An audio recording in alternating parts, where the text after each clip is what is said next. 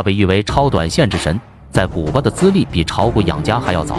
二零零八年的时候，已经出现在十大流通股东名单上。他还是蛇口游资乔帮主的老师，包括著名刺客令狐冲等诸多一线游资，都是受到他的心法启示才悟道大成。他就是低吸流派的开门人独孤一剑。他很早以前活跃在天涯，当时叫独孤一剑，擅长超短交易，就是传说中的一天超短线，就是满仓一支票，时间周期为一天，不管挣不挣钱，第二天都走人，力求做到稳、准、狠。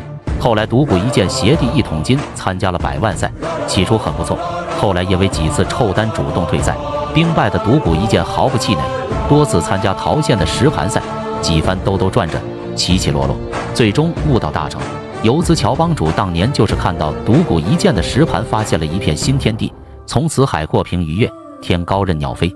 我们通过乔帮主的角度来看看独孤一剑的实盘操作，希望能够给大家带来启发。一，当时独孤一剑也是天天卖飞，十点之前必卖，但是这不影响他在半年内无融资的情况下打出半年十倍的成绩。二，在半年时间里。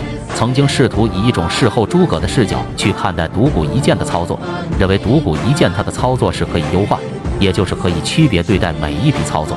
三，独孤一剑当时是每天十五点零三分左右贴实盘，乔帮主每天盘中就去猜想独孤一剑会不会五股到下午。然而事实上一剑的操作是如此的机械，每天十点之前必卖光，然后开始下一笔操作。但就是这样天天卖飞的一件。资产却在不断的创出新高。四，乔帮主说过，几乎独股一剑的交易，我每天都会看。慢慢的思索，顽固的我从中长线波段主升，转型到超短线，居然历时两年。到二零一一年底，我实在发现吃波段的主升浪太困难了，可能只有独股一剑的超短线模式才有效。收录独股一剑语录心法已整理到下方购物车。